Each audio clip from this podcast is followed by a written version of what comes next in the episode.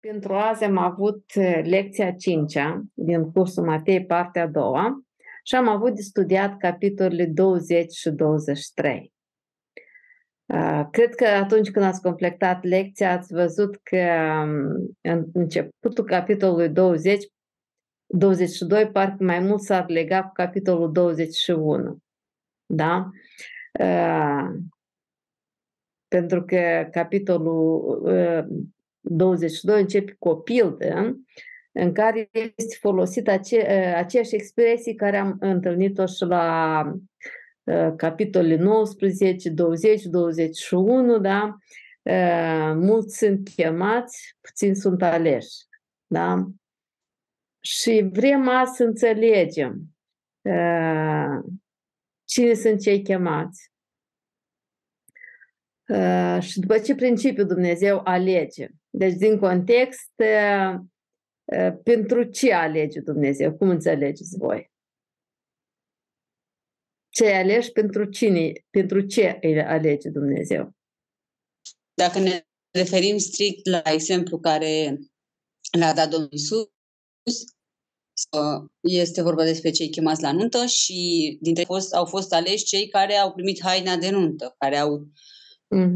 de acord să se îmbrace după cum era voia împăratului, ca să zic așa. Ah. Mm-hmm. De atunci înțeleg că și cei care sunt chemați la împărăția lui Dumnezeu, adică noi oamenii, Vom mm. de, deci vorbim despre aleși pentru împărăție. Noi acum încă nu, nu analizăm uh, lecția.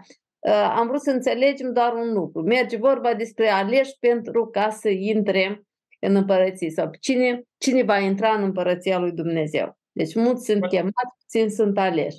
Și vrem să înțelegem după ce principiul Dumnezeu e, alege oamenii pentru a-i primi în împărăția sa. Pe de altă parte, în lecție ați văzut că foarte mult se vorbește despre farisei, cărturari, despre acțiunile lor și felul cum Dumnezeu, Domnul Isus îi descrie. Deci despre asta vom vorbi azi. Deci cine, sunt ce, cine cheamă Dumnezeu?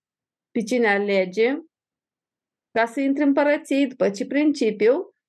Și ce spune Domnul Isus despre farisei? Deci vrem să înțelegem de ce în contextul când vorbește despre împărății, despre aceea că mulți sunt chemați, dar puțini sunt aleși, dacă ați observat, vorbește, este vorba despre farisei și cărturari. De exemplu, să ne amintim de la partea întâia când am studiat, în special predica pe munte, am avut o lecție despre împărăția lui Dumnezeu. pentru cine a fost pregătit împărăția lui Dumnezeu despre care propovădăia Domnul Isus? Vă amintiți, când și-a început lucrarea, care era mesajul Domnului Isus la începutul lucrării lui? Care era mesajul?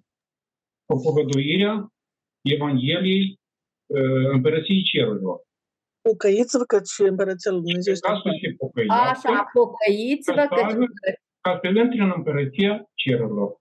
Așa, deci mesajul Domnului Isus era pocăiți-vă căci împărăția cerurilor este aproape. Și de fapt... Nu era doar numai pentru evrei, era pentru toți. La început pentru Sigur, evrei. La început, evrei. la început era pentru toți. Pentru evrei, dar ulterior pentru toți. Așa, deci pentru evrei era. Deci când femeia aceea ca Anita a rugat pe Domnul Isus să-i vindece fica, ce a spus Domnul Isus? Pentru cine a venit? Pentru oile pierdute ale casei lui Israel.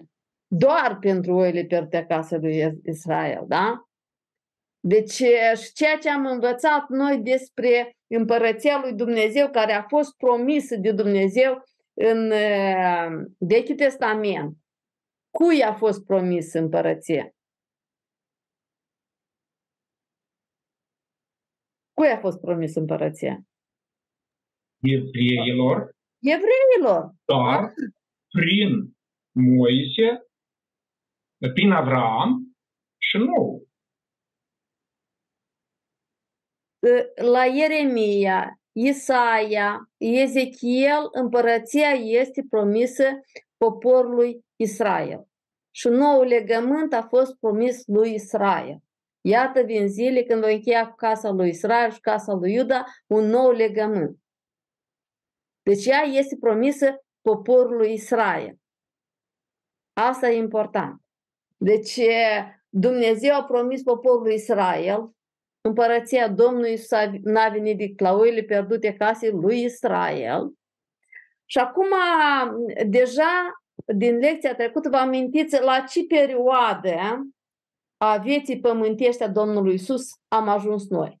Deci în capitolele date. Deci în capitolul 22-23 care studiem noi acum, în ce perioadă a vieții Domnului Iisus sunt, viața pământească se întâmplă? În ce perioadă a vieții lui? Am ajuns în săptămâna antemergătoare crucificării. De la intrarea în Ierusalim până la crucificare.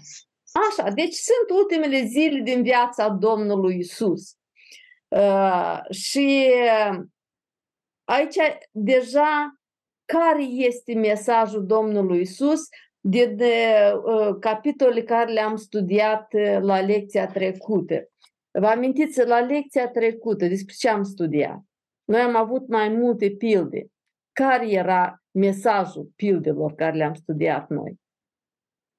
Deci ce expresii se repetă? Și în cap- sfârșitul capitolul 19 și apoi și în 20, 21, ce expresii se repetă? Cei din tâi vor fi cei de pe urmă și cei de pe urmă cei din tâi. Așa. Și cine se pare că sunt cei din tâi care vor fi cei de pe urmă? Evrei sunt cei din tâi. În pilda vierului, ah. Nu vierul, pilda tatălui, care roagă pe cei doi fii să-l ajute. Unul zice nu și face, altul ă, zice da și nu face. Care e învățătura din pilda aceea? că în, întâi vor fi cei care răspund chemării, se supun. Adică fiul din fiul din tâi, tatăl i-a cerut să meargă în vie, a spus că merge și nu a mers. Și pe Iar... cine, uh, imaginea cui purta fiul ăsta care o că face și nu face din uh, pildă? Mm, cred că cărturarii, farisei, învățătorii legii. Da. Ei erau cei din tâi, ei au zis că fac, dar nu au făcut. Dar cei de pe urmă care vor fi cei din tâi, cine sunt? Cei care răspund chemării și aveam mai înainte spus Domnul Iisus că vame și și curvele vor intra înainte. Da, vame și și curvele merg, ei au răspuns mai târziu la chemare, da? Dar ei merg înainte pentru că ei au crezut mesajul lui Ioan Botezătorul, care vorbea despre Domnul Isus. Dar ă, farisei și cărturarii, care aveau într-un fel o întâietate ca cei care aveau o formă de evlavie, deci ei parcă erau înainte, dar ei pentru că n-au crezut, ă, deci ei ei în genere intră după sau ei în genere nu intră? Cum înțelegeți voi? Dacă nu cred. Nu intră. Ei nu intră, da? Pentru că tot la capitolul 20 cu 16, când spune cei din tâi vor fi cei de pe urmă și cei de pe urmă vor fi cei din cei de, din tâi vor fi cei de pe urmă, cei din, din urmă vor fi cei din tâi, pentru că, cum explică Domnul Isus? De ce? La 20 cu 16. De ce? Mulți sunt chemați, dar puțini sunt aleși. Așa, mulți sunt chemați și puțini sunt aleși. Și cărturare și farisei și vame și, și curvele sunt chemați, dar aleși numai cei care au crezut. Da? Și atunci uh, Domnul Iisus le mai dă o pildă și anume pilda cu uh, gospodarul care a sădit o vie și a dat-o în grija unor vieri și când a trimis robii ăștia care i-au bătut, care i-au omorât și apoi trimite fiul și fiul omoară. Care e învățătura din această pildă? De fapt, haideți să, ca să mergem mai repede, în versetul 45. Ce au înțeles? Acolo spune că preoții cei mai de seamă și farisei au înțeles că Isus vorbește despre ei. Ce au înțeles că a spus Domnul Isus despre ei din această pildă? Cu gospodarul care să vie. Ce a înțeles? Ei au înțeles că Domnul Isus, până în pilda aceasta, a vrut să arate că ei au fost cei cărora le-a fost încredințată via ca să o îngrijească și când li s-a cerut roade, ei au uh, omorât și până pe, pe trimiși și mm. urma mm. acum să omoare și pe fiul. Încă nu au făcuseră, dar... Așa, deci că de fapt cine sunt zidarii care le-a dat piatra din capul unghiului, care de fapt e Domnul Isus? Cine sunt zidarii? Tot preoții, învățătorii legii, farisei. Liderii religioși a poporului. Ei sunt. Dar uitați-vă la versetul 41, ce spune Domnul Isus? Că va face cu via. Va da altora. Da, ei spun, fariseii au răspuns Domnului Isus. Așa. Da, în 41 ei spun, dar în 42, uh, stați, um, în 42, 43, împărăția lui Dumnezeu va fi luată de la voi și va fi dată unui neam care va aduce roadele cuvenite. Deci am văzut că la început împărăția lui Dumnezeu a fost promisă poporului Israel. Aici vedem că va fi luată de la ei și va fi dată altui neam care va aduce roadele cuvenite. Acum, după ce vedem la versetul 45 că preoții cei mai de seamă și farisei au înțeles că vorbește despre ei, deja avem la Matei 22 o altă pildă. Dar înainte de asta, haideți să vedem la versetul 46 din capitolul 21 ce decizii au luat preoții cei mai de seamă și farisei când au înțeles mesajul Domnului Isus pentru ei. S-au pocăit? Au ce se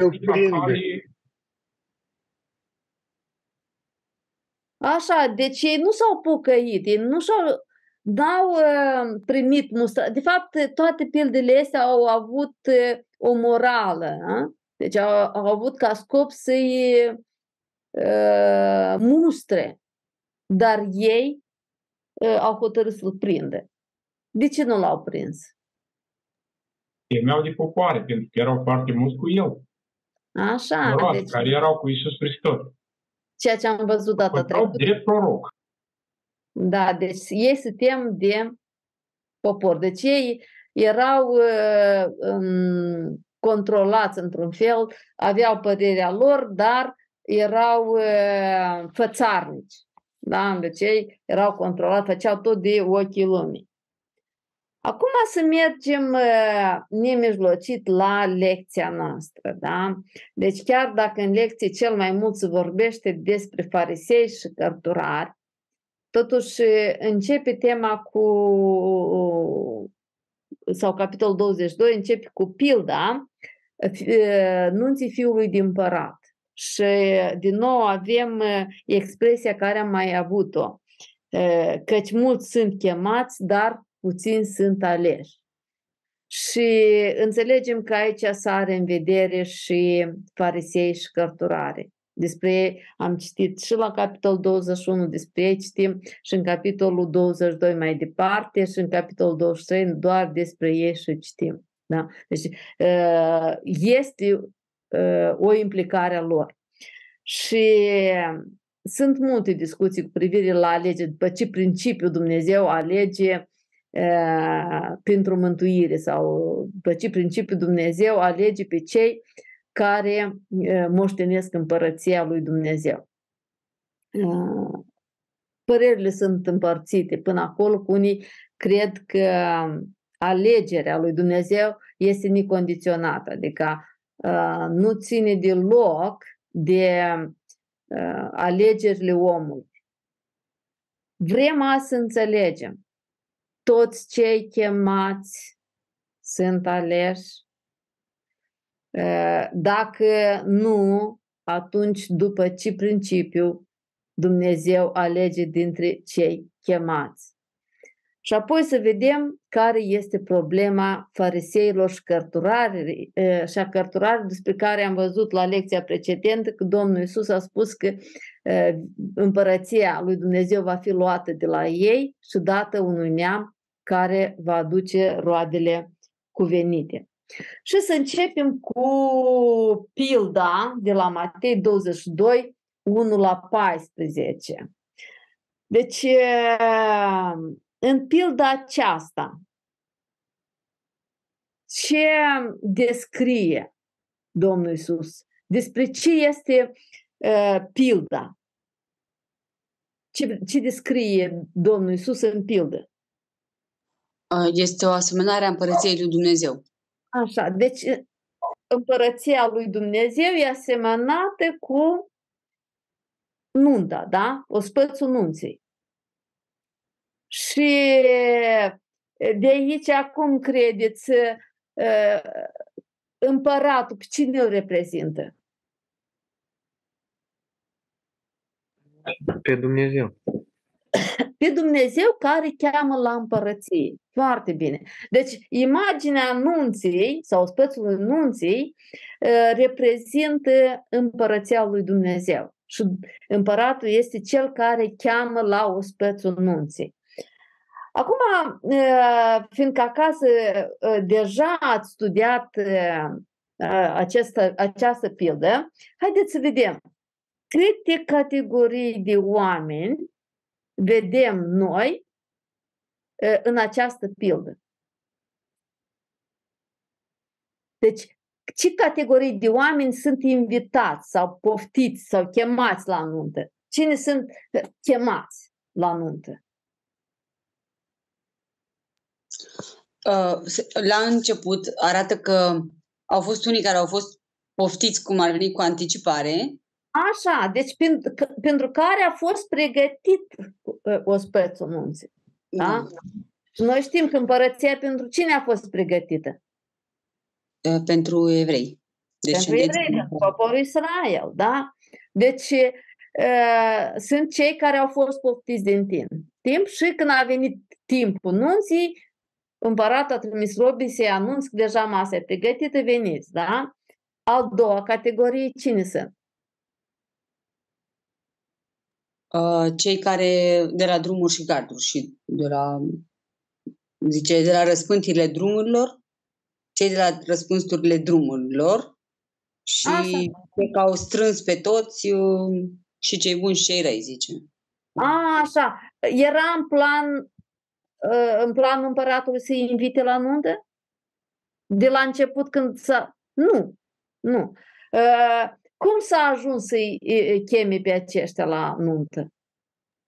Atunci când a văzut că toți cei care erau în lista celor poftiți au refuzat și au văzut loc de robii care i-au invitat, atunci a renunțat și au chemat pe toți pe A, așa. Deci, de altfel, cei care au fost poftiți, ce fel de oameni erau aceia?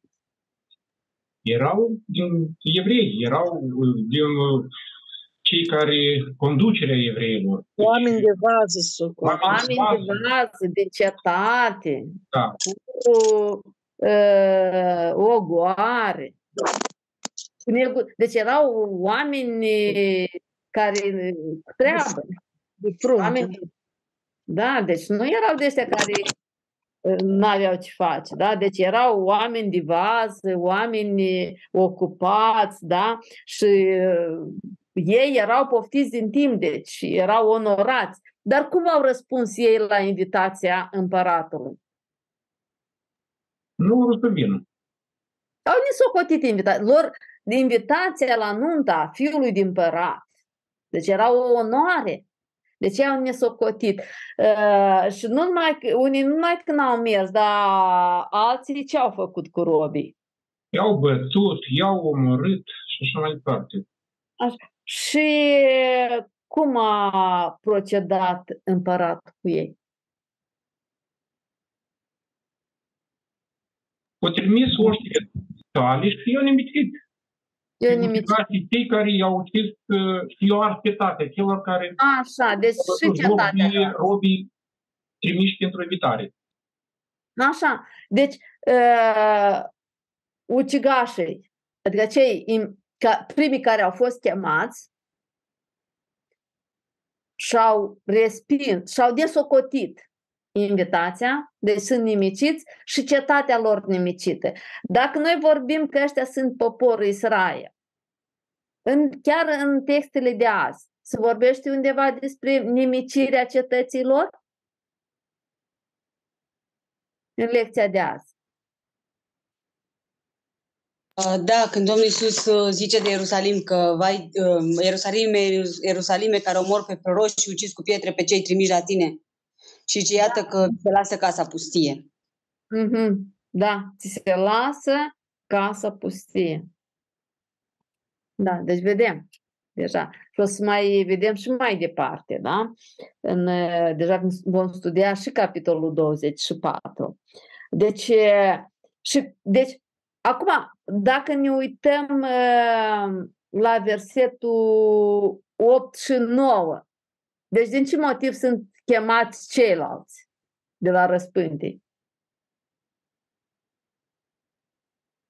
Din ce motiv? Deci dacă nunta era gata și nu putea fi amânată și trebuia să fie oaspeți, oricare oaspeți deja, deci trebuia să fie nunta neapărat. Sunt da. cei care, cei care da. Cei care au fost invitați spune că nu au fost găsiți vrednici de ea. De cei poftiți n-au fost vrednici de ea, de nuntă. De ce? Deci ăștia au, au fost chemați pentru că ceilalți nu au fost vrednici. Dar uitați-vă ce ocupație aveau aici. Cine stă la răspântiile drumurilor? Pe cine stă la răspântii? Cei care cei săraci, cei nevoiași, cei care îmbru cu cerutul, cei care uh, nu treabă, da?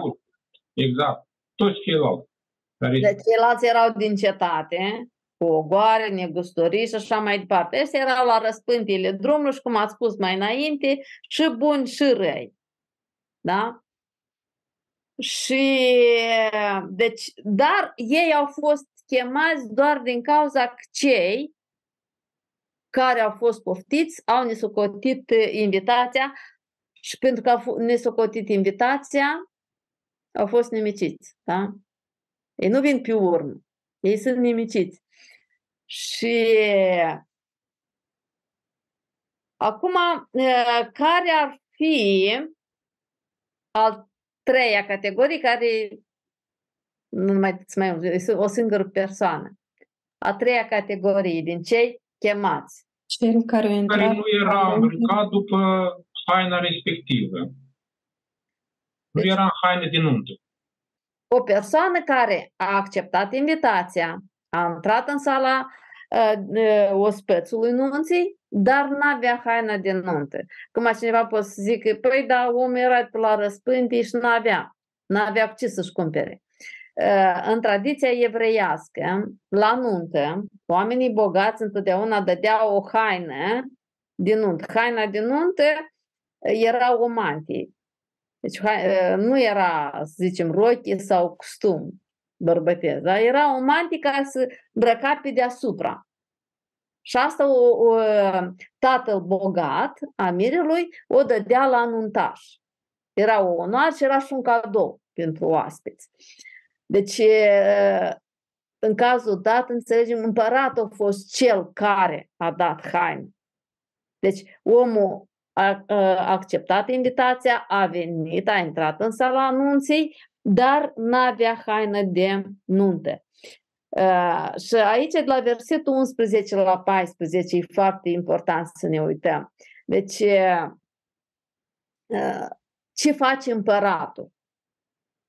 Deci, după ce au intrat cei chemați, care au acceptat invitația, după ce au intrat în sala anunții, ce face împăr- împăratul?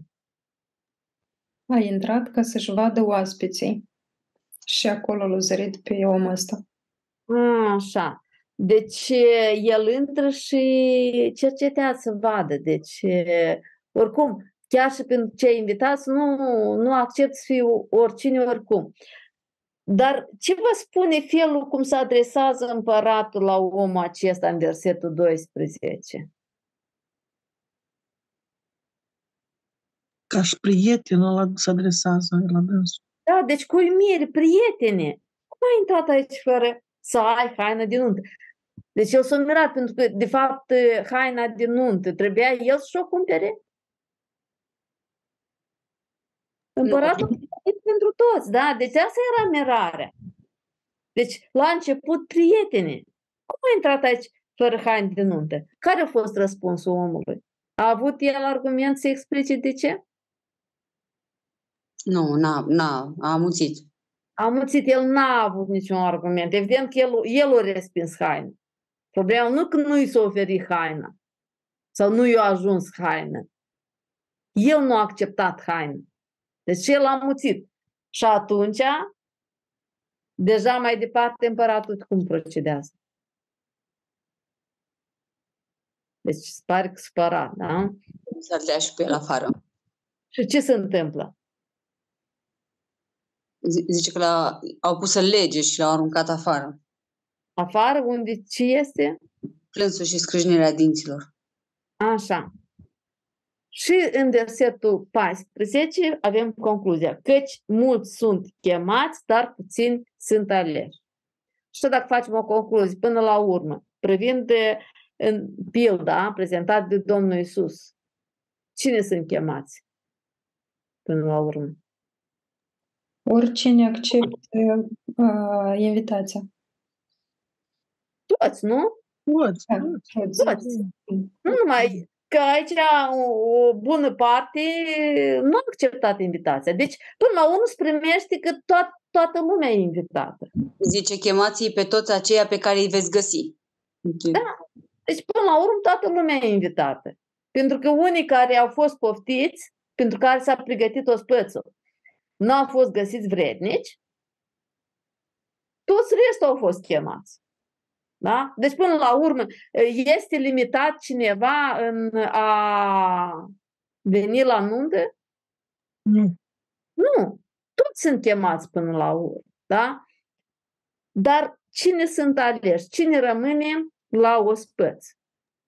Cei care stau haină de nuntă. Cei care au acceptat invitația, dar Au haina de nuntă, de fapt, ce, ce era în contextul ăsta? Dacă ne uităm că împăratul vine și să-și vadă oaspeții și îi cercetează, da? Ce era haina din nuntă? Ceea ce făcea să rămână acolo, mai departe la nuntă. Condiția care a pus-o împăratul. Da? Deci trebuie să accepti invitația, dar și condiția împăratului. Deci uh, intri în uh, odaia de ospăț cu îmbrăcat în haină. Deci, cel care a acceptat invitația, dar n-a acceptat condițiile celui ce invită, o rămas? O putut să bucuri la ospăț? Cel care n-a, a hotărât să ignore, nu îmbrac haina de nuntă, respectiv va fi dat afară. Dat afară. până în zilele noastre. Deci, fa, ca și concluzie, am văzut că toți sunt chemați. Deci, cine este ales? Cel care acceptă și urmează învățătura Domnului Iisus Hristos până la urmă. Deci, din pilda asta, cine acceptă invitația, dar și condițiile celui care invită. Da? Deci, accept invitația la împărăție, dar și învățătura Domnului Isus. Nu, deci este responsabilitatea omului în uh, alegerea lui Dumnezeu pentru împărăție?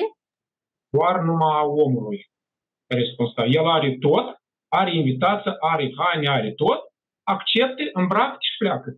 Da, deci do- Dumnezeu cheamă pe toți, dar stabilește niște condiții. Deci, și alege pe cei care acceptă invitația, dar și condițiile celui care invită. Ia condițiile lui Dumnezeu sunt braci, haina de nuntă sau nașterea din nou prin credință, am spune noi. Da? Deci vedem învățătura care spune că Dumnezeu iubește necondiționat pică din prima. Adică necondiționat până la un punct după care... Da, deci nu-i condiționat de faptele omului. Dar, Dar care e condiția mântuirii? Să ne naștem din nou.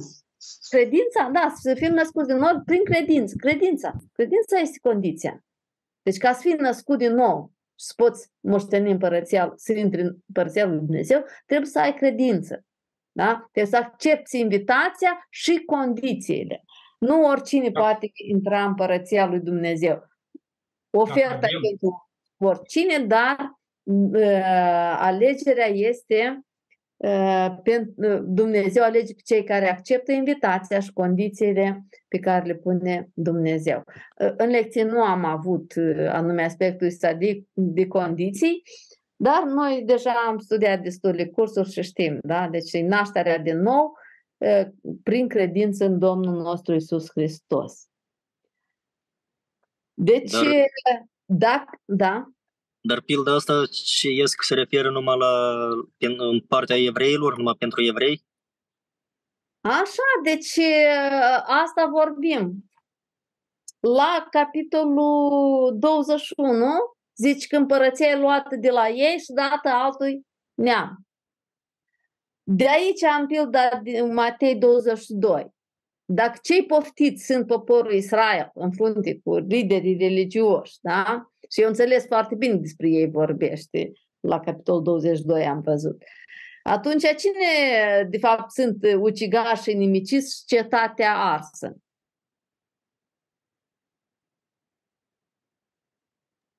Evreii și Ierusalimul. Așa, țara. Țara. Și atunci, cine e acel neamul căruia Dumnezeu ia împărăția și o dă? Care celor care nu sunt evrei. To- toți cei care acceptă. Biserica, da? Biserica, da. Da. Deci, mă rog, în lecție nu am făcut un studiu așa. Noi avem uh, în Apocalipsa un studiu mai profund în care studiem uh, textele astea și sunt puse împreună cu și cu Vechi Testament și cu Nou Testament, deci aici așa mai, mai mult la nivel de observare am avut capitolele astea, dar neamul cela, da, deci noi avem și la Osia și la Petru, dar n-am avut în lecție. Da, deci este luată de la poporul Israel și dată uh, altui neam, dat biserică. Deci care altă dată nu eram un neam. Da? Și acum suntem... Da, dacă să înțelegem uh, mai detaliat, asta nu înseamnă că evreilor li se interzice evreilor le este făcută invitația dacă acceptă pe Iisus Hristos ca Domn și Mântuitor, merg mai departe. Sunt călcătuite din evrei și neam. Pe același căi ca toți ceilalți, ca neamurile. Da, biserica alcătuit din evrei și neamuri. Bine, deci a, acum am înțeles, da? Deci și a, farisei și cărturare au înțeles și ei foarte bine despre ce este vorba și versetul 15 din capitolul 22. Cum răspund fariseii, deci de fapt de la 15 până la uh, 46 vedem cum liderii religioși răspund la învățătura Domnului Isus se vede foarte clar că ei n-au înțeles că era pildă, de fapt, le-a fost adresată lor să înțeleagă asta. Prin faptul că ei pleacă și să sfătui cum să-L prindă pe Iisus cu vorba, nu, nu a ajuns la ei. Da, deci e, e foarte contradictoriu, da? Deci la capitolul 21 am văzut că eu înțeles că despre ei merge vorba și totuși ei nu încearcă să corecteze, da? Dar ei, de ce credeți că au, s-au sfătuit să-l prindă cu vorba?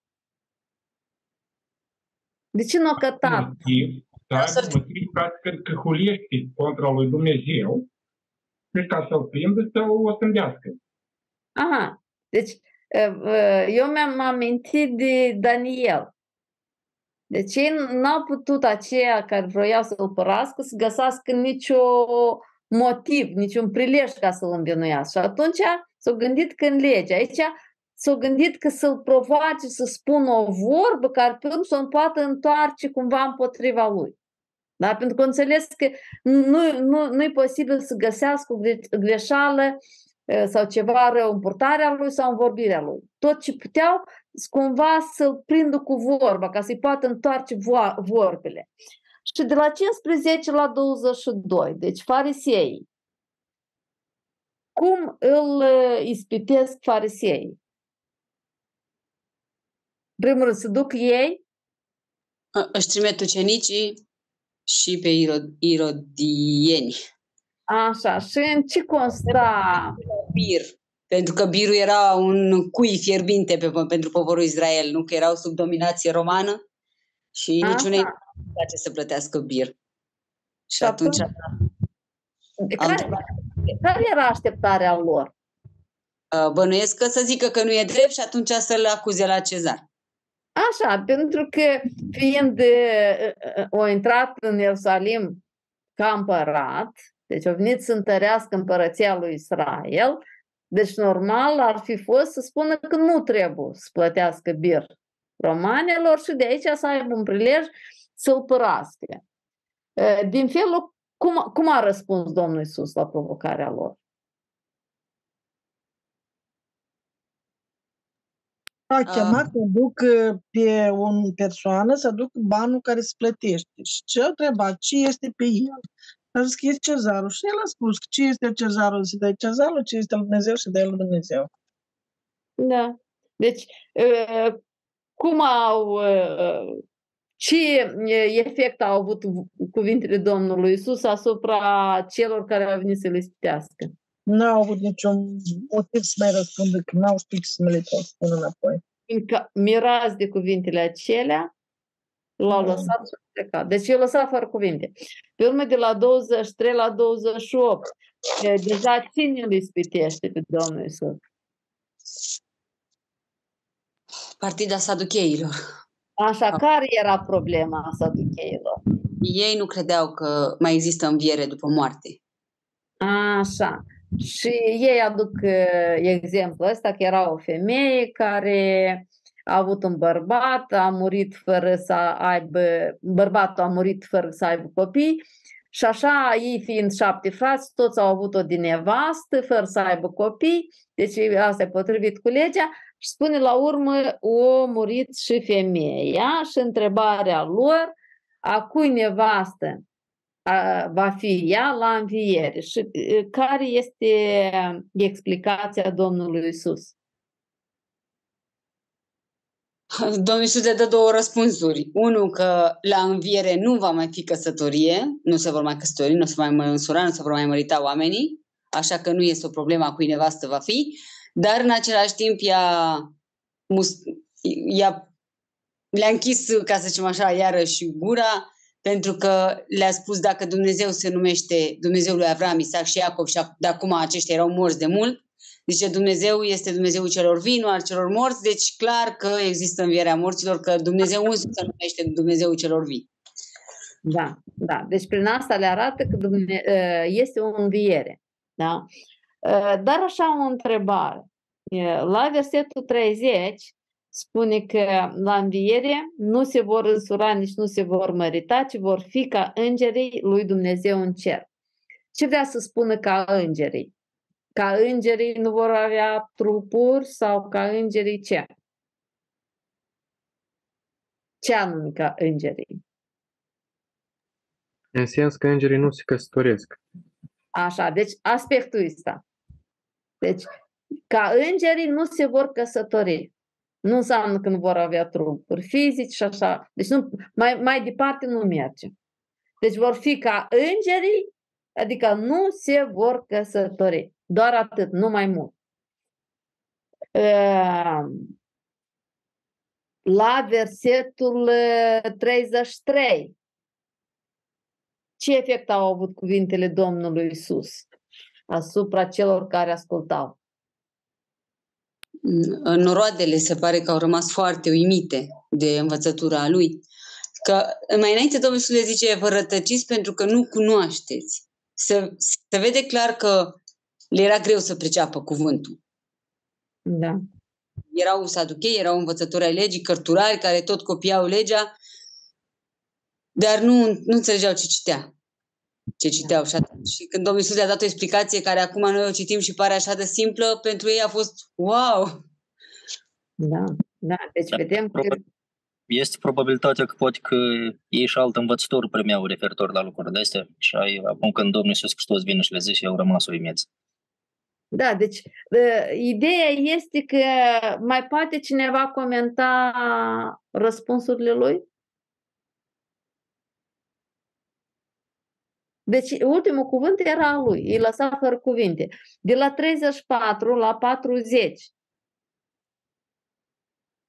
Deci faptul că le-au închis gura și la farisei și la saduchei,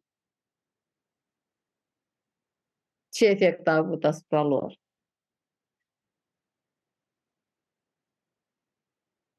Ei cu învățătura era foarte diferit farisei și saduchei. Aici parcă este o întrecere, cine ea stopă, cine cumva să-l prindă pe Iisus în, în capcană. Fiecare partidă vine cu Da, cu dacă nu le-au închis gura și la unii și la alții, până când au auzit farisei că Iisus a stupat gura saducheilor, s-au strâns la un loc. De ce i-au unit pe farisei și saduchei? Ura împotriva Domnului Isus. Da, deci când ei erau, cum, în opoziție, dar faptul că s-au unit împreună împotriva Domnului Isus. Și acum deja în unitate, farisei cu saduchei,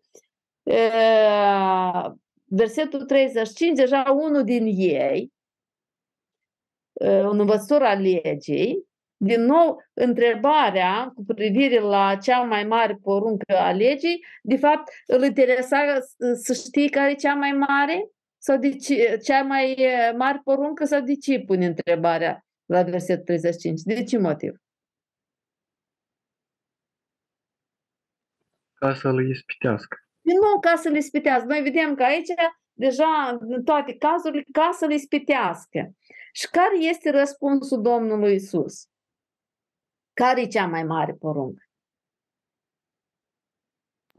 El a dat uh, că să iubești pe Domnul Dumnezeu tău cu toată inima ta, cu tot sufletul tău și cu tot cugetul tău, dar imediat am mai adăugat că de fapt nu e una singură cea mai mare, ci sunt două. Să iubești și pe aproapele tău ca pe tine însuți. Așa, deci uh, a doua e, e mai mică sau cum? Nu, la fel.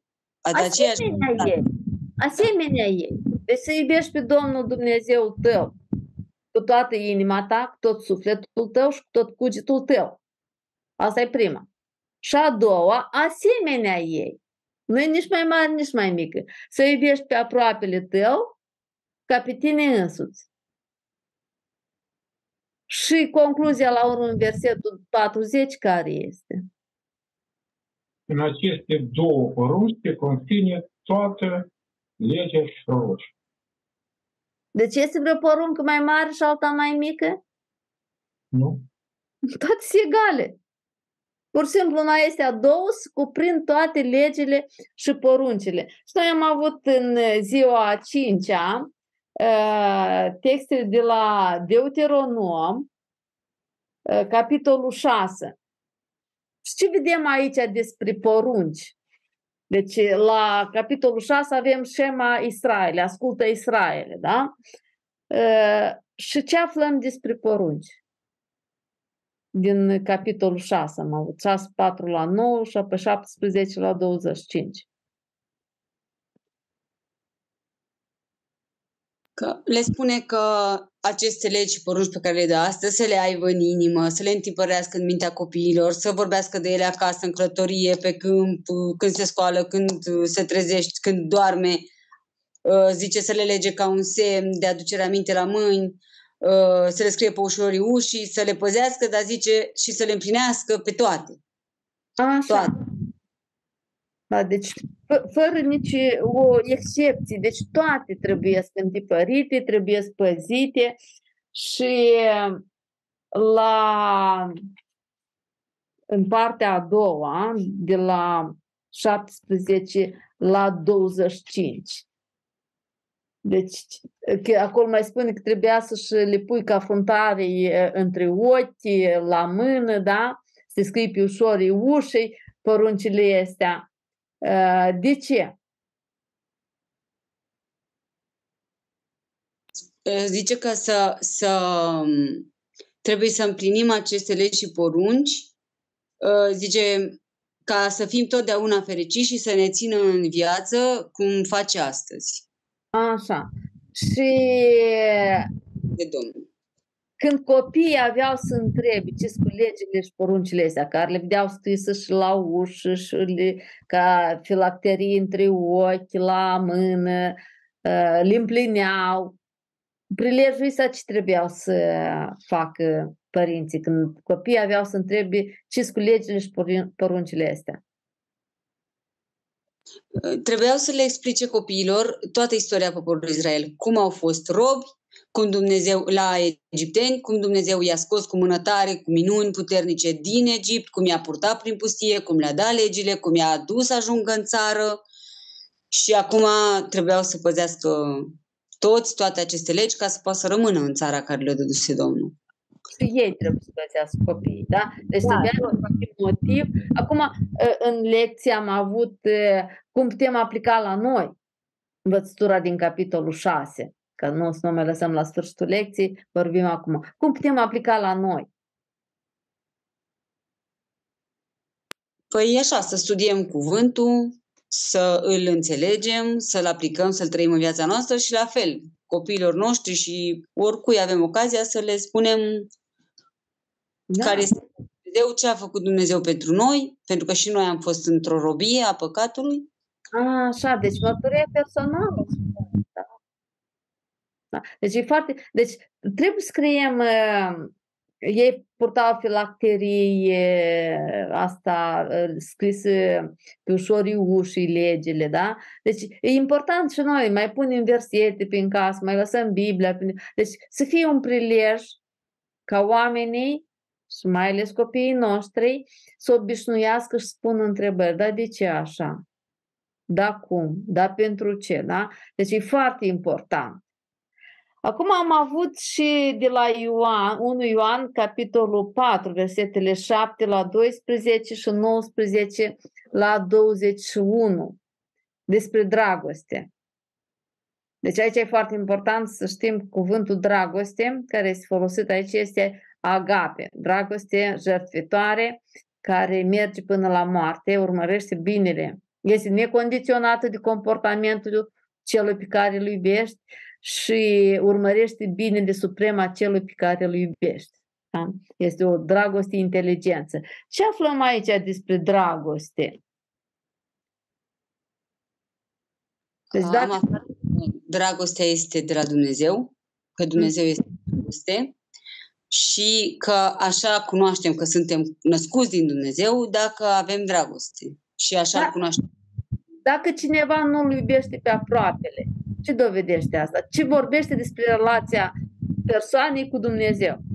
Că nu-L cunoaște pe Dumnezeu și nu e din El, nu e, din, nu e născut nu din Dumnezeu. Dumnezeu nu e născut din Dumnezeu. Dar care are dragostea lui Dumnezeu? La Roman 5 cu 5 spune că dragostea lui Dumnezeu a fost turnată în noi prin Duhul Sfânt care l-am primit. Deci dragostea de aproapele dovedește dragostea noastră pentru Dumnezeu. Și dragostea asta vine de la Dumnezeu.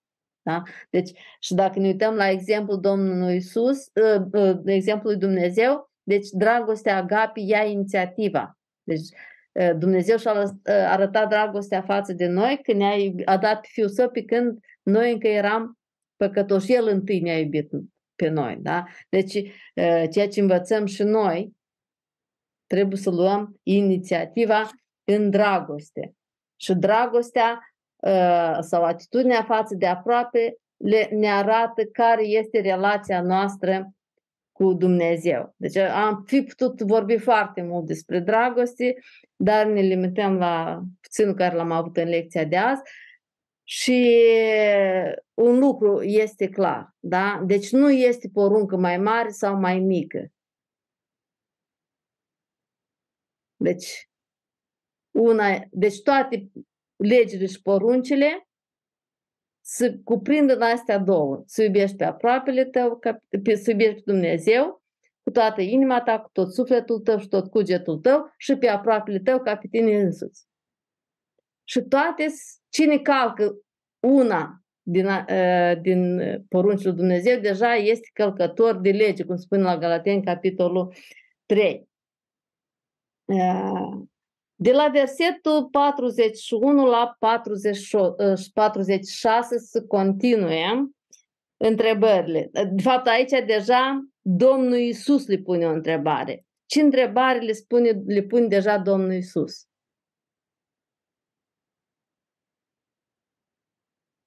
Al cui fiu este? A cui fiu este Hristosul. Da. Și Acum... el i-a răspuns că al lui David. Uh-huh. A acceptat Domnul Isus răspunsul lor? S-a mulțumit? Nu. Imediat îi aduce la cum scrie textul. Și spune, n-ați citit că, zice, cum atunci David, fiind insuflat de Duhul, îi zice Domn. Așa, Domnul a zis Domnului meu, șez la dreapta mea până voi pune pe vrăjmașii tăi sub picioarele tale. Acum, Domnul Iisus citează un text care era text mesianic. Deci, fariseii, cărturarii, socoteau textul ăsta mesianic, vorbește despre Mesia. Deci, el, Domnul Iisus nu le argumentează că e despre Mesia, ei știau asta. Dar întrebarea lui, ei nu s-au gândit. De ce David, însuflat de Duhul Sfânt, spune, îl numește pe Mesia Domnul meu. Da? A putut cineva să, să-l contrazică? Versetul 46. N-a mai intrat nimeni să, să-i mai pună alte întrebări. Da, deci și din ziua aceea n-a îndrăznit nimeni să-i mai pună întrebări. Deci asta a fost ultima provocare, da? ultima încercare de a-l uh, prinde cu vorba. Au înțeles că nu face uh, sens. Da? Și uh, ne amintim, astea sunt ultimele zile uh, a Domnului Iisus pe pământ înainte de arestarea lui. Deci aici am văzut că farisei și cărturarii, saducheii, îl ispitesc pe Domnul Isus și la urmă Domnul Isus însăși printr-o întrebare îi uh, le închide gura, da? Și deja din versetul, din capitolul 23, Domnul Iisus vorbește despre carturari și farisei. Și acum, la început, la versetul 1, de fapt, înțelegem că cui vorbește Domnul Isus? Acum le vorbea la groate și ucenicilor, la cei care veniseră să asculte. Da? Dar le vorbește despre că, ă, cărturari și farisei. Da? Ă, ce descrie cel mai des ă, folosește Domnul Iisus aici? Cărturari și farisei cum? Fățarnici. Fățarnici. Ce înseamnă cuvântul fățarnic? Am avut în lecții din limba greacă. Adică ei spun ceva, dar ei personal fac altceva. Așa. Da, deci hipocrit, da? Deci să arată să fie altceva decât sunt în realitate. Da? Spun una, fac alta. Da? Și haideți să vedem deci, ce spune Domnul Isus despre ei. Deci ați avut chiar de făcut lista. Și haideți să, să trecem prin listă. Ce aflăm despre ei? Despre cărturari și farisei fățarnici. Versetele 2 și 3. Avem că ei zice că stau pe scaunul lui Moise, adică au acces la lege. Deci, acum, în, noi am fost în Capernaum, în sinagogă, și ne-a arătat ce, că acolo era păstrat scaunul lui Moise. Deci, în fiecare sinagogă, deci scaunul Moise era ceva similar cu amvonul. Deci ei se așezau, liderii religioși, se așezau pe scaunul lui Moise și citeau din lege. Deci ei, acolo, când se așezau pe scaunul lui, se citeau din lege. Acum, ei care, vă amintiți când mai înainte Domnul Iisus i-a prevenit, i-a avertizat pe ucenici să ferească de aluatul fariseilor, a avut în vedere învățătura lor. Da? Care învățau multe lucruri care nu erau potrivite cu Scripturile. Dar aici, după ce spune că șed pe scaunul lui Moise, versetul 3 ce le spune? Pentru că stau pe scaunul lui Moise, ce să facă? Zice, tot ce vă spun ei să păziți și să înțelege din lege, nu? Să da. păziți. Deci când vorbesc stând pe scaunul lui Moise, acolo nu predicau. Acolo citeau curat Scriptura, fără interpretare. Așa. Deci când citesc, stau pe scaunul lui Moise, citesc din lege, să facă. Și avem un contrast. Zice, dar după faptele lor să nu faceți, că zice, ei zic, dar nu fac. Adică ei doar citesc legea, dar nu o împlinesc. Așa, deci fățărnicia, după definiția care ați spus, fățărnicia. Deci ei citesc legea și zic, dar ei nu fac. Deci zic una, fac alta.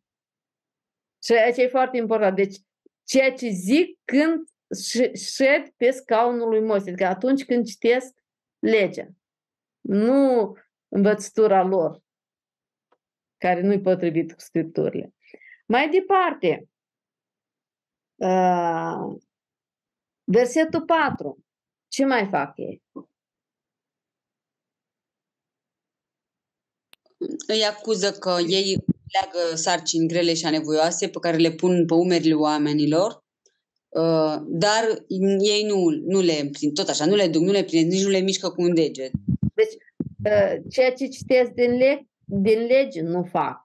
Mai mult, deci deja datina strămoșaște. Deci eu pun toate sarcinile astea pe spatele poporului, dar ei nu fac nimic ca să împlinească din ceea ce pun pe umerii poporului. Uh, versetul 5. Ce mai aflăm despre ei din versetul 5?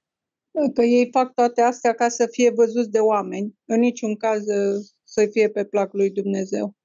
Așa, deci ei au o formă de evlavie, de neprihănire, da? Pentru că aici spune că își fac filacterii late. Filacterii, nu știu dacă ați intrat pe internet, sunt cutiuți în care se pune cele 10 porunci și puteți ori o leagă aici în frunte, ori la mână. Puteți spuneți, dacă ați văzut la imagini pe Google și o să vedeți. Deci, și cine a fost în Israel, păi rămân șocați. Filacteriile, una, da, cu ciucuri lungi. Deci la haină, haina albă care o, o port la uh, colțuri au uh, niște ciucuri. Și în Israel, când te duci, ele sunt foarte mari, nu poți nu le observi. Pentru că scrie undeva în legi la Deuteronom că să-și fac ciucuri la haine.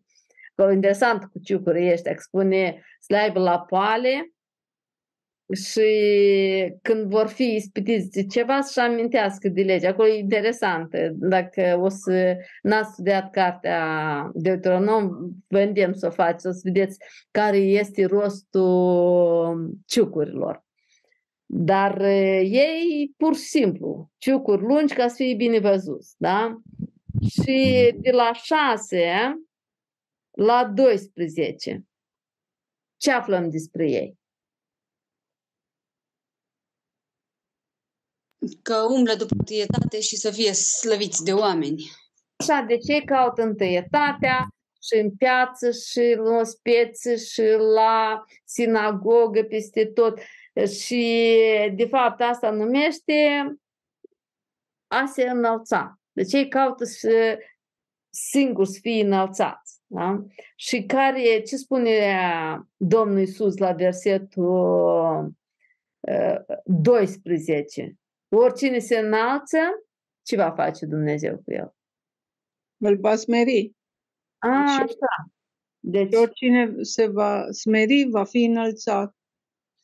Așa, deci același lucru într-un fel, ceea ce spune la versetul 11, a spus și ucenicilor, da? Cel mai mare dintre voi să fie slujitorul vostru. Dar aici vorbește nemijlocit de uh, farisei și cărturari, da? Deci care doreau să se înalțe și spune că ei vor fi smeriți. Și apoi am avut o expresie care se repetă, vai de voi, cărturari și farisei fățarnici. De ce? De ce vai de voi? Haideți să vedem lucrurile de ce vai de voi. În versetul 13, de ce vai de ei?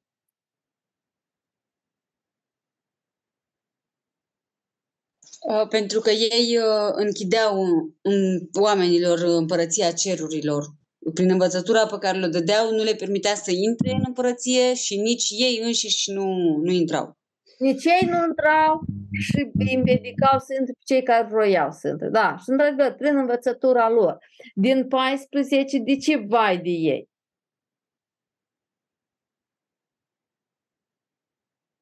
Spune despre ei că mâncau casele văduvelor, în timp ce de ochii lumii făceau rugăciuni lungi.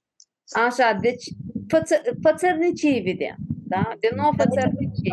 Casele văduvelor, uh, la, ce, la ce se referă? Poate luau bani, ceva? Le... Da, deci poate înșelau. Da. Ei fiind, vedeți că ei aveau, având o poziție socială care o aveau, ei aveau și putere. Și atunci cel mai ușor e să ne nedreptățești cei care nu au, ă, spunem așa, spete. Vădva e o femeie fără ajutor. Cine se poate pune pe ea? nu are putere și cine se poate pune pentru ea? Și atunci, ă, așa persoane e mai ușor de, de înșelat. Și vedem că ă, nu în sensul direct vineau și o jăfuiau. Deci, de obicei, se face așa, într-o formă Că, interesant spunea cineva, zice, foarte important când în acțiunile tale totul să fie nu doar legal, dar și legitim. Deci era un banchier și zice, când a pierdut ceva afacerea, zice, prin judecată, ceva a ieșit, adică nu a fost condamnat, pentru că tot a fost legal, dar n-a fost nimeni lângă mine pentru că nu a fost legitim. E așa un, un, joc de, un joc de cuvinte. Deci tu poți să faci documentar totul să fie legal, dar de fapt nu e corect. Corect moral. Da? Și e 14 am vorbit de 14 și spune că uh, care va, e soarta lor când procedează așa. Vor primi o sândă mai mare. Vor primi o sândă mai mare. Deci vorbim despre o sândă nu doar uh, între primii sau ultimii împărății. Vor primi o sândă mai mare. Uh, de la versetul 15. Care e problema lor? Da? Au tovarăși de credință, dar mai apoi făceau din el un fiu al geienii. În două ori mai rău ca ei înșiși. Noi undeva în lecția de azi am văzut așa un exemplu cum fac urmașii lor mai răi ca dânsii.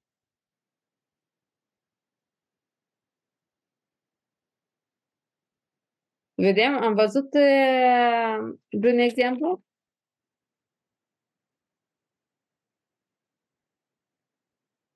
Uitați-vă la prima ispită, când farisei au vrut să-l prindă pe Domnul Isus cu vorba. Pe cine trimit să-l ispitească pe Domnul Isus?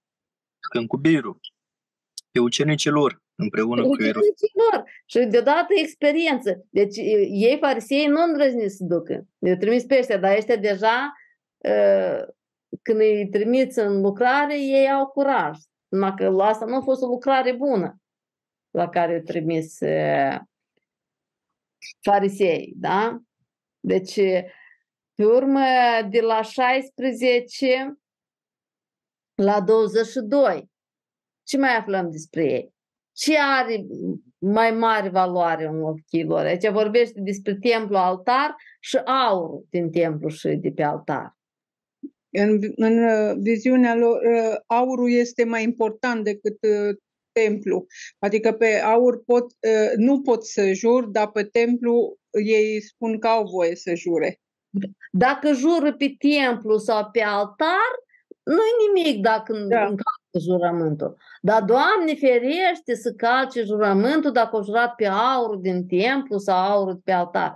Deci, ei, n-au, valorile lor nu sunt corecte. Deci, au o înțelegere greșită a, a valorilor. Da? De la da, 20... Cred că, cred da? că lucrul ăsta se datorează faptului că mintea lor și gândurile lor se ațintite spre lucruri materiale. Da, ca da. lucrurile de pe altar, mâncare care era acolo și tot așa mai departe. Deci ei așa o, o gândire, noi spunem, sucită, da? Deci valori greșite. 23 la 24. Ce aflăm despre ei?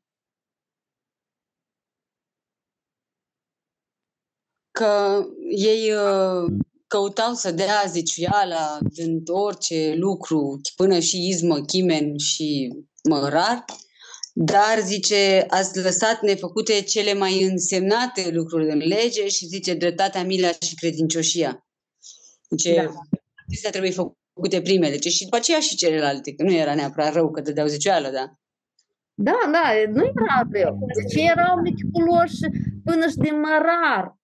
Deci iarbă verde, da? Din tot dădeau zecială.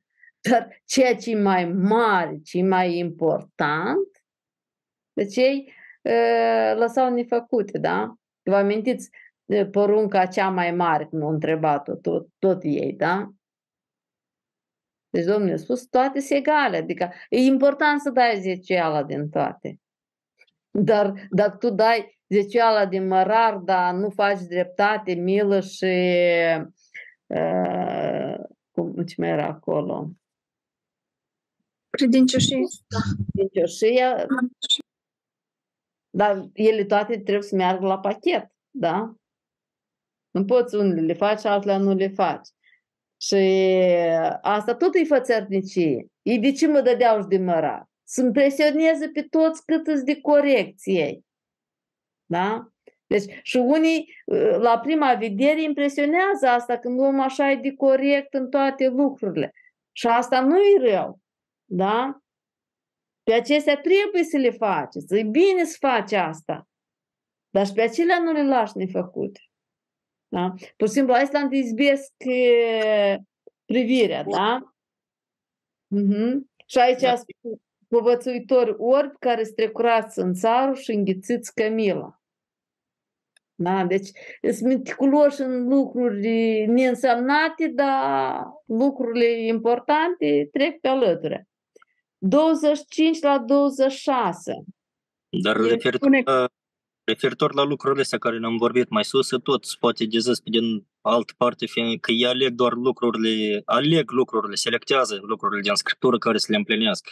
Și tot așa da. învață și popor, adică nu împlinesc Scriptura în întregime. Aleg da, numai ce convine lor. Dar vedeți, ei ce aleg? Ceea ce impresionează și le da. face o imagine. Da, da. Deci ei, ei tot ce fac, ei lucrează la imaginea lor ca să impresioneze cât sfinți ei. Da? Până, e așa de sfinți că ești de mărar tocmai dau zeciuială. Nu așa, dar deci în cele mai mari, da, mila, dreptatea și credincioșia mi socotesc. Uh-huh. 25-26 spune că ei curăță paharul și blidul pe din afară, dar înăuntru sunt pline de răpire și necumpătare și apoi spune să, să curețe pe dinăuntru paharul și blidul, pentru ca și partea de afară să fie curată. Asta mai mult se referă probabil la inimile lor, să-și curețe Așa. inimile. Deci când vorbește despre partea de afară a paharului și a blidului, la ce se referă? la hainele lor care le îmbracă, nu? Care vorbeam probabil mai sus cu ciucuri și cu tot felul de... Asta ar fi o explicație, asta ar fi o explicație cam la lucrurile care le fac ei, care e să, să învăță oamenilor să iasă. Dar... Da, tot ce lucrurile exterioare care le fac ei ca să impresioneze pe oameni cu sfințenia lor. Da? da. Rugăciuni în piețe, ce am avut, cum a spus, hainele, zeciuială din tot. Deci, ambalajul, cum se prezintă. Eu mă gândeam și la, la vase în sine. Zice, voi spălați vasele ca să fie curat. Aici. Fie ceva, că am citit în Levitic, nu? Că să nu așa.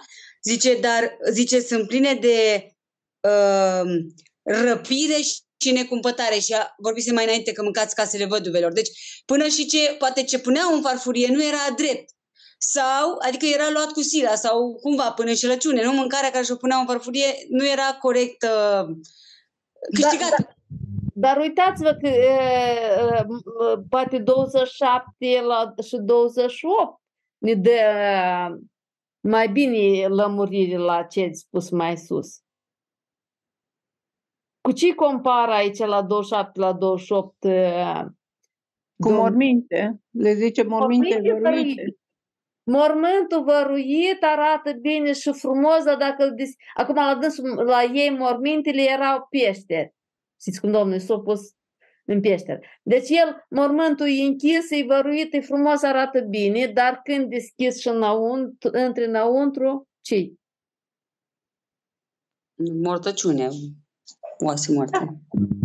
Da, oase și orice fel de necurăție.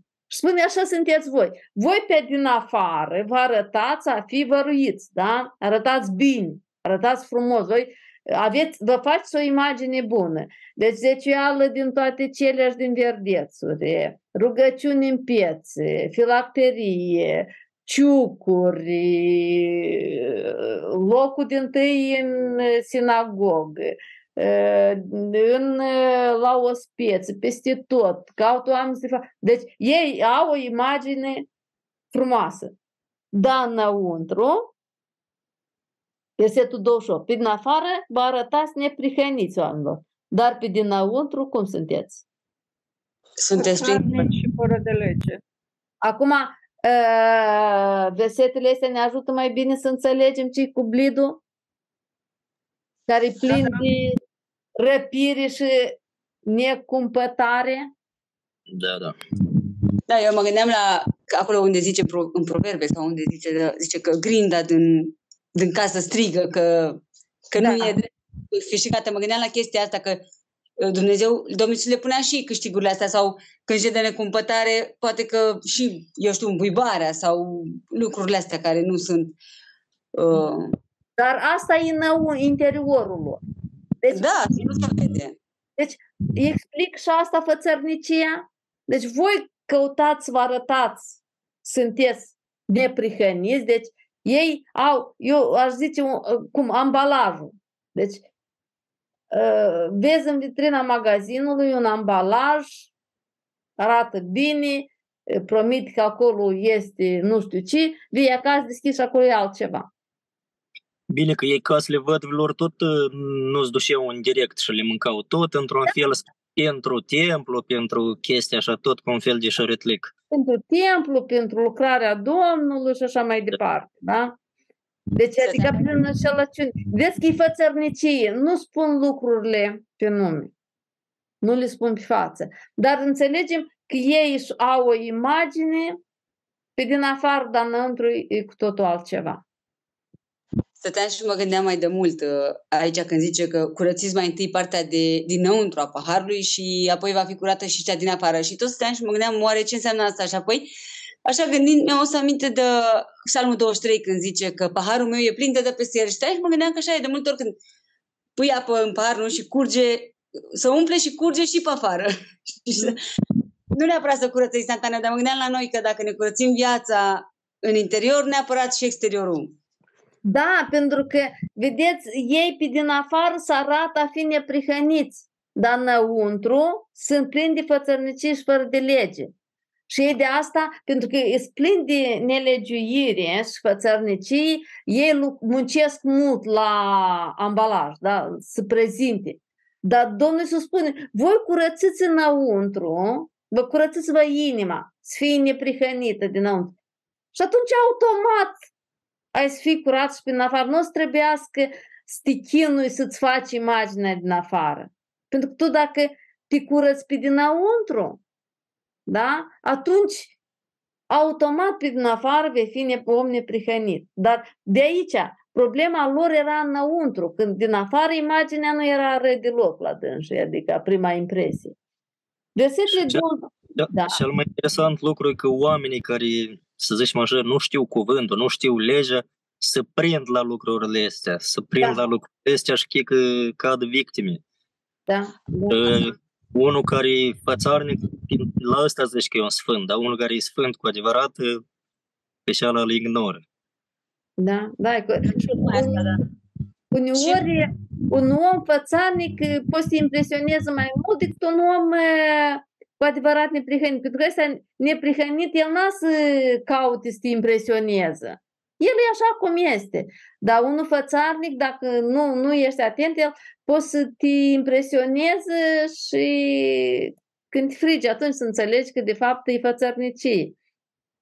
Dar da? și nu pe cineva foarte aproape care merge la adunare, nu este născut din nou și este foarte greu să-l fac să înțeleagă pentru că când a venit la adunare, a fost învățat uh, că mânică lungă, încheia la gât, uh, cu tare, cu tare, cu tare, multe lucruri, că batic la femei, că fustă lungă, că nu știu ce culori, nu, tot felul de lucruri.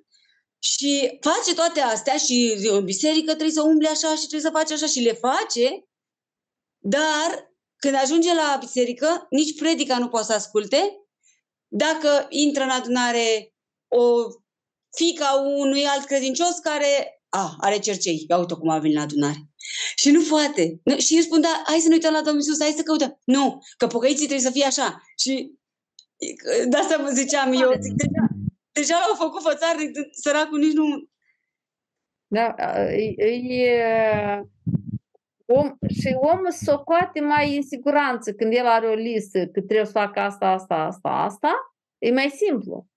El simte mai în siguranță. Deci am bifat toate astea și înseamnă că eu de-am ok. Da? Versetele 29 la 33. Ce aflăm? Ce spune Domnul Iisus despre cărturari și farisei fățarnici? îi mustră pentru faptul că ei, zice că zidește mormintele prorocilor care au fost uciși și a oamenilor neprihăniți da, le împodobește gropile, zice, și în același timp, cum ar veni, își, își critică părinții sau zice, dacă am fi trăit noi în timpurile părinților noștri, n-am fi omorât pe proroși, nu ne-am fi unit cu părinții noștri. Zice, dar voi prin asta recunoașteți că sunteți fiii celor care au ucis. Dar ia uitați-vă aici, problema e doar că ei sunt copiii celor care au omorât pe proroci. Nu zice că voi, zice, umpleți măsura părinților voștri. Așa, ei umplă măsura părinților lor. lor.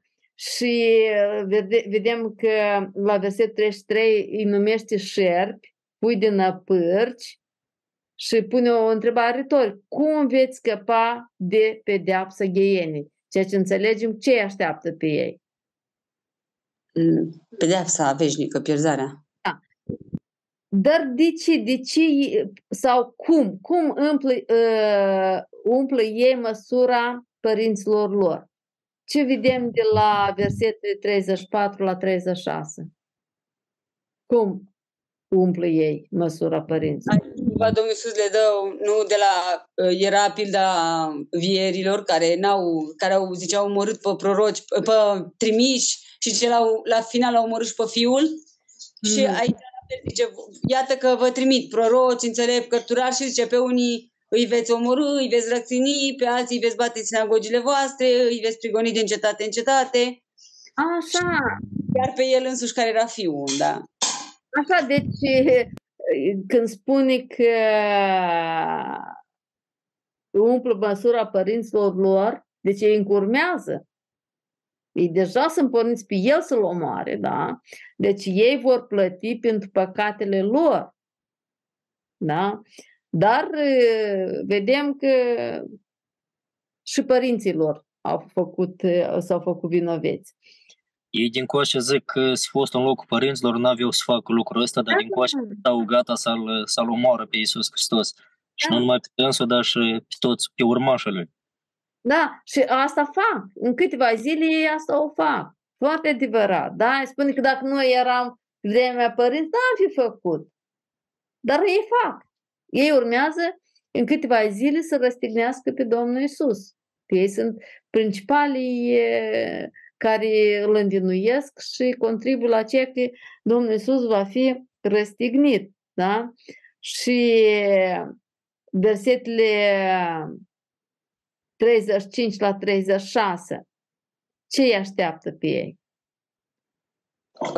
zice că va trebui să, să plătească tot sângele nevinovat care a fost vărsat pe pământ. Așa, de la neprihănitul Abel până la Zaharia, fiul lui Barachia, pe care l-au omorât în templu, între templu și altar. Da? Și spune că toate acestea va veni peste neamul acesta. Deci îi va afecta doar pe ei blestemul asta? Nu, trage tot, tot, trage tot poporul după dânsa. Tot poporul, tot poporul. Vă amintiți că împărăția va fi luată de la neamul acesta și dată altui neam. Deci, uh, acum, uh, de ce? Uh, ce poziție aveau cărturarii și farisei în uh, societatea iudaică? Erau ca păstorii poporului. Ei erau liderii poporului, da? Și liderii sunt cei care dau direcții în toate și ați văzut ce ușor uh, cei care cu câteva zile mai înainte au strigat binecuvântat cel ce vine în numele Domnului, peste câteva zile o strigat răstignește-l. Și asta tot sub influența preoților, cărturarilor, fariseilor. Deci ei au o putere de influență asupra societății. Și acum când la versetul 37 spune Ierusalim, Ierusalime, de fapt, Domnul Iisus se referă la pietre, la clădiri, la ce se referă Domnul Iisus? Când zice Ierusalim, Ierusalim. La popor. Tot la lider, că Ierusalim era capitala țării. Da? Și de fapt la oameni. Și de, de ce ce spune Domnul Iisus despre Ierusalim? Ne amintești cumva de cuvintele lui spuse atunci când a, intrat triumfal în Ierusalim, când plângea de pe muntele măslinilor?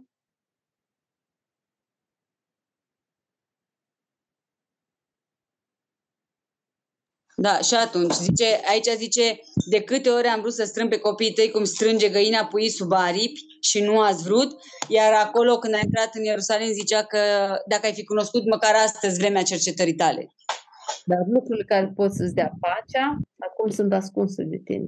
Și aici tot așa. Vedem că a vrut să-i strângă, a vrut să le facă bine, să nu experimenteze toate necazurile care urmează, dar ei n-au vrut. Și aici avem și faptul că uh, ei cumva vroiau împărăția, dar o vreau în felul lor și aici înțelegem că nu putem să fim mântuiți decât în felul lui Dumnezeu. Da, deci ei vroiau altfel. Da, ei ar vrea, pentru că ei vreau împărăția, tot asta așteptau. Da. Și aici vedem că despre Ierusalim. Ierusalim e capitala, e centru administrativ, da? A Israelului. Și aici spune, care omor pe proroci ucis cu pietre pe cei trimiși la tine, da? Și care este sentința, versetul 38? Mi se lasă casa pustie. Așa, ce înseamnă pentru un oraș că îi se lasă casa pustie? Va fi prăpădit și ei da, izgori. Nimicit. Da, nimicit și locuitorii împrăștiați, asta vrea să spună, da? Dar va fi pentru totdeauna Ierusalimul în ruine? Nu. Până când? Până când mă veți mai vedea, până când veți zice binecuvântat este cel ce vine în numele Domnului.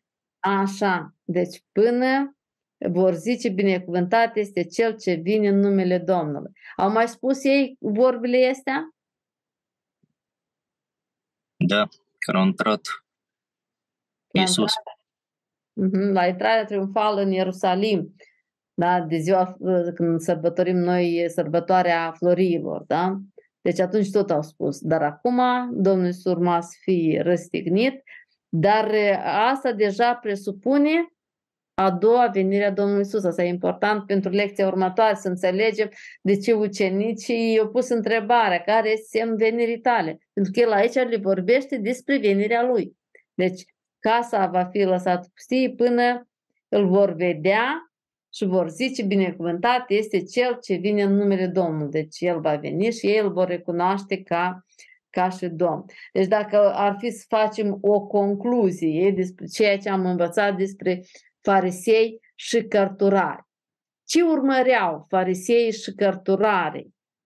Potrivit cu ceea ce am învățat noi în uh, capitolul 22, din uh, felul cum uh, se raportau ei la Domn- Domnul Isus. Ce urmăreau ei? Ei urmăreau ca să dovedească că Domnul Isus nu este Mesia cel așteptat, că este un, un hoț, un prefăcut, un, un înșelător. Așa. Și prin el să poată să scape de el. Să... Să-l prindă, da, și să-l poată învinui. Da, eu mă mai gândesc mai vreau eu și una, fiindcă ei totdeauna erau în centru atenției, dacă erau pus pe scaunul Moise, Domnul mm. Iisus făcând anumite minuni, când făcea minunile, tot ce făcea el acolo și lor le părea rău că într-un fel le ia înainte. Așa, Domnul Iisus înaintea lor. Ei își pierdeau din autoritate. Mai mult, Domnul Iisus, până, chiar până aici, ce, ce spunea Domnul Iisus despre ei? Dacă la început spunea la ucenici, feriți-vă de a luat fariseilor, deja în capitolele 20 și 21 Deja vorbește la tot poporul despre ei. El spune public.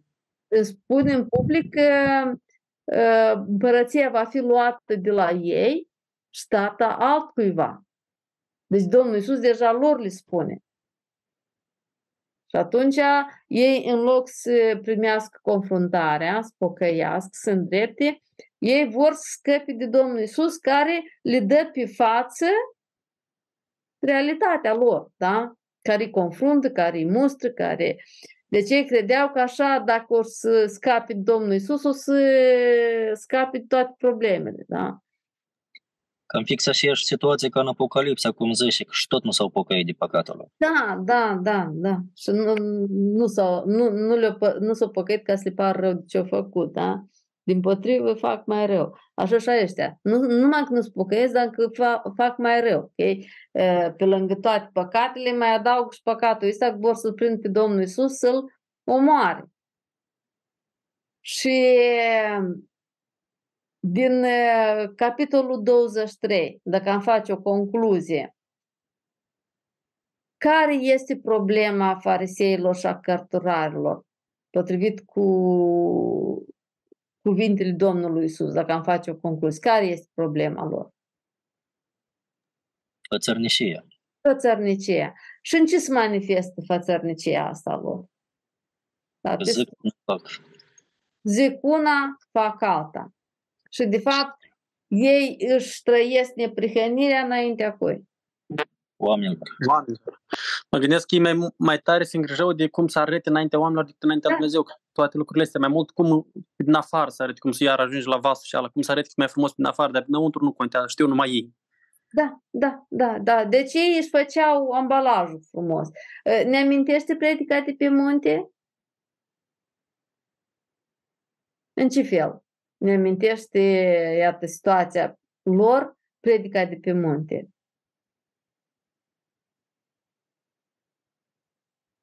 Acolo Domnul Iisus spune că să nu vă îndepliniți neprihănirea voastră înaintea oamenilor. Da. Asta ce, ce, ce făceau ei. Ei își îndeplineau neprihănirea lor înaintea oamenilor. Deci ei aveau o neprihănire de ochii lumii, dar înăuntru, în inimă, era prăpăd. Asta era uh, problema lor. Deci, uh, acum, cum putem aplica la viețile noastre cel ce am învățat în lecția de azi? Noi uh, puțin am vorbit de aplicare, dar vrem să, să mai discutăm. Deci, din, având în vedere problema fariseilor și a cărtărorilor, poate fi o problemă și pentru noi care suntem în biserică? Pățărnicia poate fi o problemă? Da, sigur. Cum, cum poți să vadă sau cum se poate întâmpla în biserică a, așa fenomen?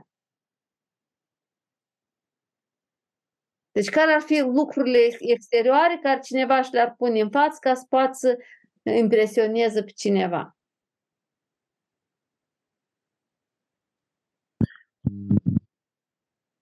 Eu mă gândesc, de exemplu, hai să spun ca și creștin, de exemplu, de mult mă gândesc, poate să vină seara totdeauna vine la rugăciune, la disciplinat la biserică, totdeauna să arate la timp, nu știu. Dar partea dinăuntru să fie foarte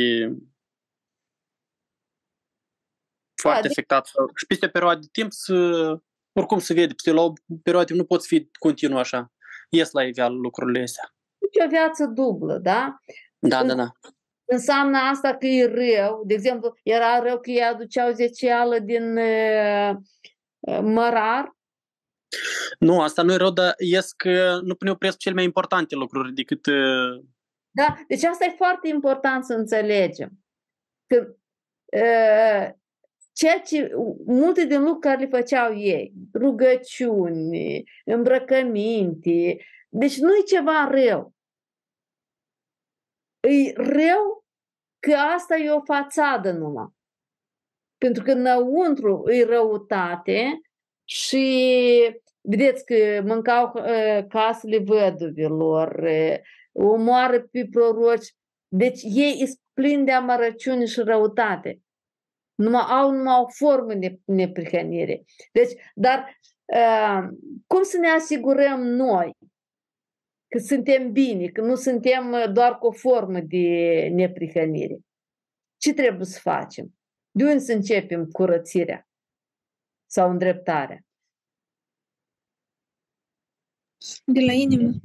De la să inimă. ne cercetăm, să ne cercetăm și cine vorbește, Dumnezeu să corectăm. Și noi, uh, Apostolul Pavel permanent repetă uh, asta vegheați și fiți treji. Deci este o responsabilitate continuă. Deci să ne evaluăm tot timpul. Pentru că dacă aici, înăuntru, o să fii curat și în afară o să fii curat. Deci noi nu trebuie să ne concentrăm la forme. Ele sunt importante. Dar noi trebuie să ne concentrăm la curățenia dinăuntru. Că dacă facem curat înăuntru, și prin afară o să fie curat. Pentru că în, în viață iese ceea ce e în inimă. Deci noi nu trebuie să ne concentrăm la forme. Dacă o să avem grijă să ne curățăm pe dinăuntru, o să curăță și pe din afară. Și ambalajul o să fie frumos. Dar dacă o să te concentrăm numai la ambalaj, a până înăuntru poți să te ceva și să strici rău și să miroasă urât pe urmă. Da? Deci e foarte important. Că până la urmă, dacă ne uităm, întrebarea care am pus-o la început, pe cine alege Dumnezeu? Deci, pe cine, deci din tot ceea ce am văzut noi, pe cine alege Dumnezeu? Cei care au ambalaj frumos sau pe cine? Cel care corespunde spiritual. Care corespunde spiritual, care are o inimă schimbată. Da? Deci Dumnezeu se uită la inima omului. Deci nu e suficient să accepti să vii la nuntă, dar vii așa cum vrei tu. Nu. Deci accepti nu doar invitația, dar și condițiile celui care îi invită.